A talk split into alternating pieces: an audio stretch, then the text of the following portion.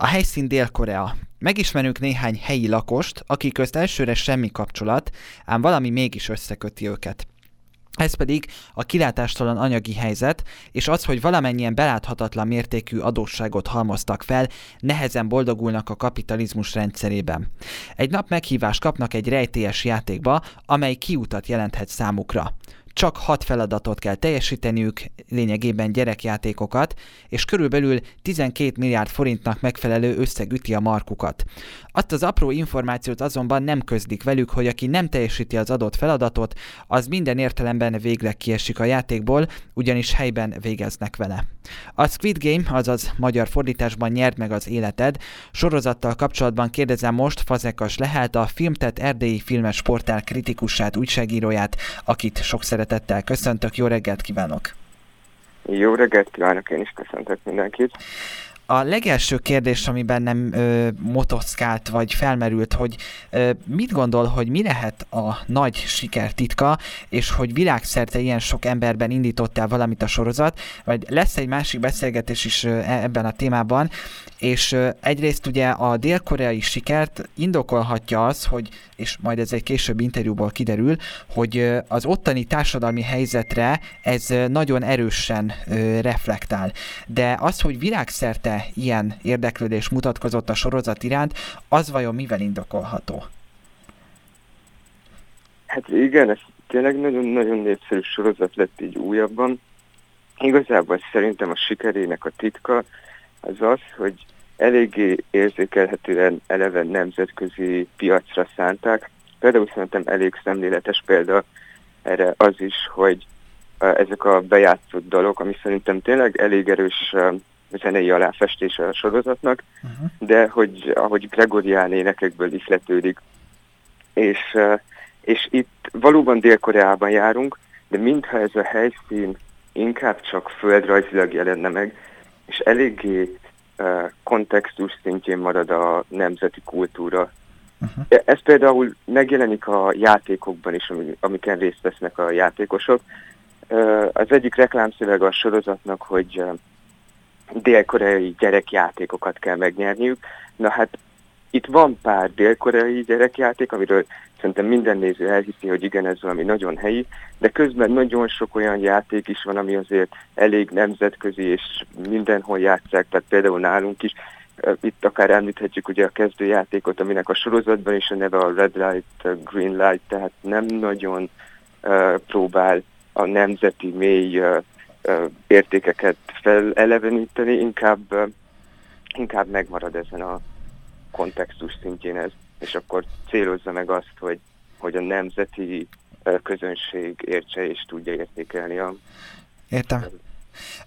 Mit mondaná egyébként, hogy ez a sorozat, ez tekinthető egy kvázi deklarált társadalomkritikának?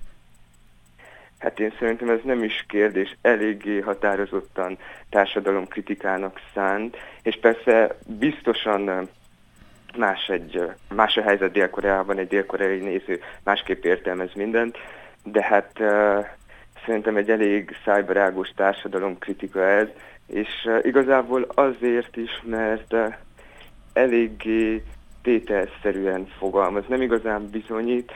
Itt a szegénység is megjelenik, de nincs ez nagyon mélyen kibontva, hanem minden csak így tényként elénk vetve, és igazából amiért az egész sorozat valamilyen szinten felületes marad, és nem mélyed bele semmibe, ezért ez a társadalom kritika is sokszor leleplezi önmagát, hogy, hogy ezért egy kicsit rendezett és célzott tükör ez a nézőnek.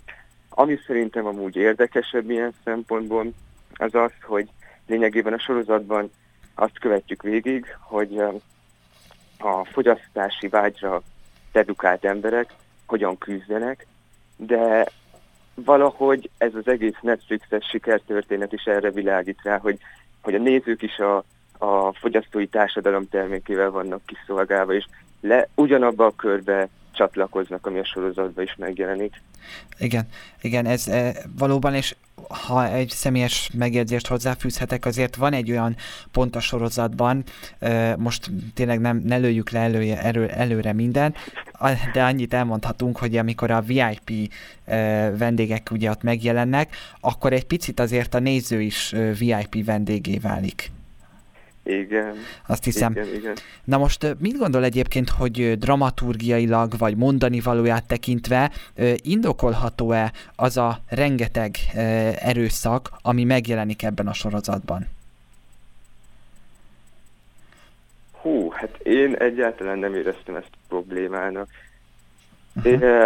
A helyzet az, hogy a, elhiszem, hogy az első epizód tud meglepő lenni, az a pillanat, amikor uh, kiderül, hogy ezeket a résztvevőket nem, ezek a résztvevők nem egyszerűen kiesnek, hanem itt ennél keményebb árat fizetnek, de pont amiatt, hogy ez egy ennyire népszerű sorozat, azért a populáris kultúra nagyon felkapta, és én szerintem annyi formában megjelent már például a mémekből mindent lehet tudni. Ezért ezek az erőszakos pillanatok a sorozat elején nem biztos, hogy egy új nézőnek már úgy hatnak, mint ahogy ez meg volt célozva, mert azért ezek, a, ezek az ilyen kis poénok le vannak lőve uh-huh. eléggé. Ettől függetlenül, igen, én szerintem itt, itt nem, nincs baj az erőszakkal, dramaturgiailag nem semmiképpen. Uh-huh. Tehát azt mondja, hogy indokolt tulajdonképpen, van, van ennek szerepe akkor, hogy végig, végig ilyen jeleneteket látunk. Öm, mit mondana annak, aki még nem látta, vagy, vagy most így elemző szemmel, hogy a szegénységet azt hogyan jeleníti meg ez a sorozat?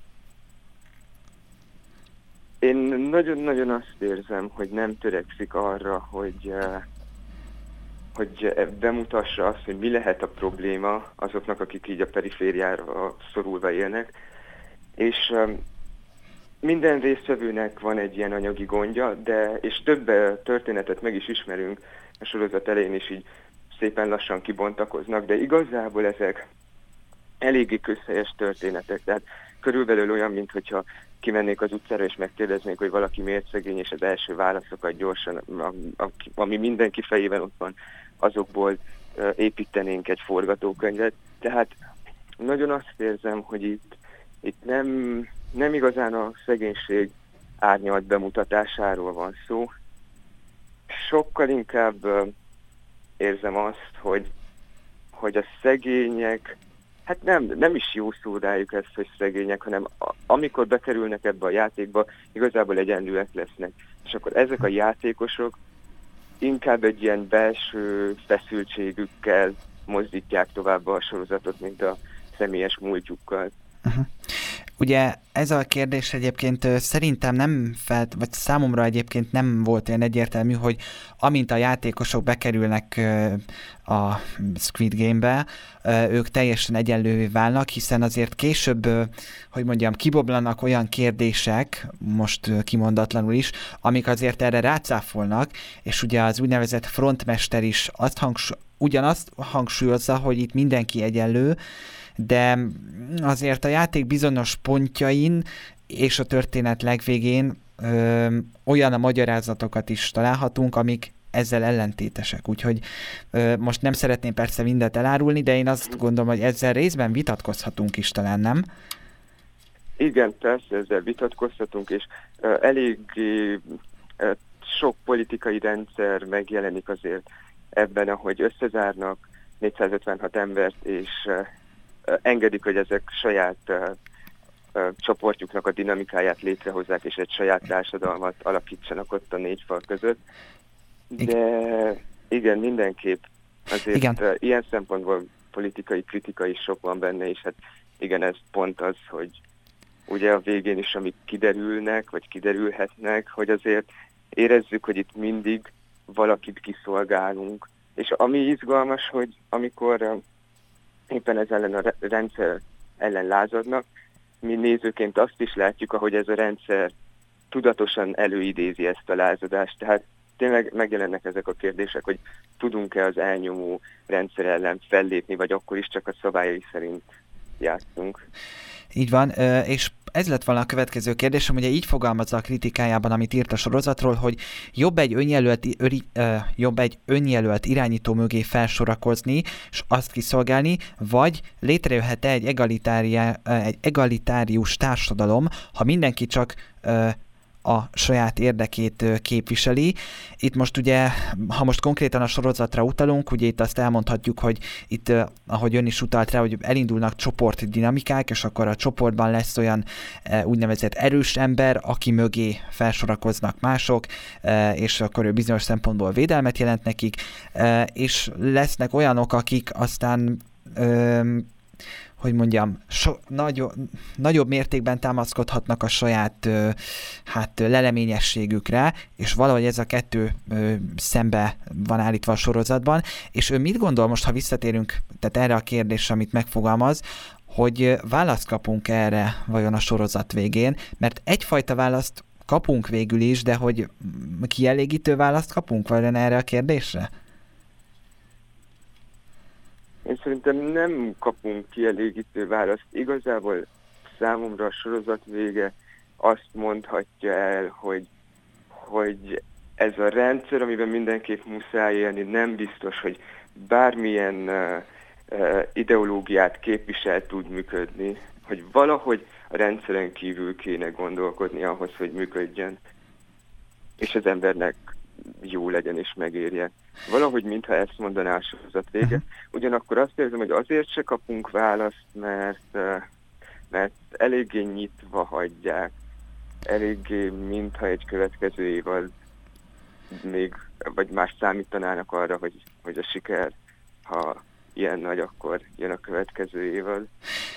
Igen, és akkor én most hagyd tegyem hozzá, szintén hangsúlyozom, hogy ez csak egy személyes értelmezés, és nem ö, hogy mondjam, nyilván meghagyva ezzel minden hallgató személyes értelmezését is, de azért azt hozzáteszem, hogy amikor ilyenekről beszélünk, meg hogy a rendszeren kívül kellene gondolkodnunk, azért ez bennem mindig elindítja ezt a, a kapitalista világról való gondolkodást, hogy ebből a rendszerből hogyan tudnánk kilépni, vagy kívül gondolkodni ezen a rendszeren, Különösképpen, hogyha egyébként hozzátesszük, hogy egy ökológiai válságban élünk gyakorlatilag, és annak hát nagy részben okozója ez a bizonyos kapitalizmus. Most biztos sokan vitatkoznának velem, de hát sokan vannak, akik így vélekednek.